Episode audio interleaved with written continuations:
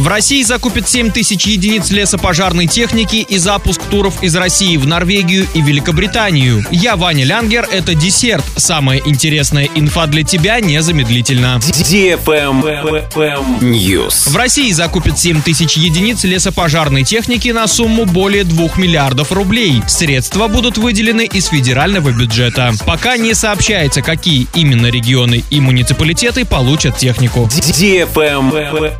News. 15 февраля губернатор Денис Паслер внес изменения в указ о мерах противодействия распространению в Оренбургской области коронавирусной инфекции. Снимается запрет на допуск несовершеннолетних в кинотеатры, концертные организации, бассейны, детские игровые комнаты, расположенные в помещениях, танцевальные залы, студии, цирки, зоопарки, физкультурно-оздоровительные организации и иные объекты, оказывающие подобные услуги. Торгово-развлекательные центры и молы дети до 16 лет могут посещать без сопровождения законных представителей. В то же время действие некоторых ограничений продлено до 1 марта. Travel Guide. Как пишет Атор, в связи с послаблениями правил въезда для иностранных туристов в Великобритании и Норвегии, российские туроператоры приступили к формированию туров в эти страны. Так, Великобритания с 11 февраля отменила карантин для всех въезжающих. Туристы, вакцинированные препаратами, не одобренными ВОЗ или вообще без прививки, должны будут заполнить Passenger Locator Form, сделать тест в течение 48 часов до поездки, а также заранее забронировать еще одно тестирование, которое следует пройти в течение двух дней по приезду. Норвегия же отменила все ограничения на въезд. Туристам из РФ нужно предъявить визу и билет. Ни ПЦР-тесты, ни онлайн-анкеты больше не нужны. На этом все. С новой порцией десерта специально для тебя буду уже очень скоро.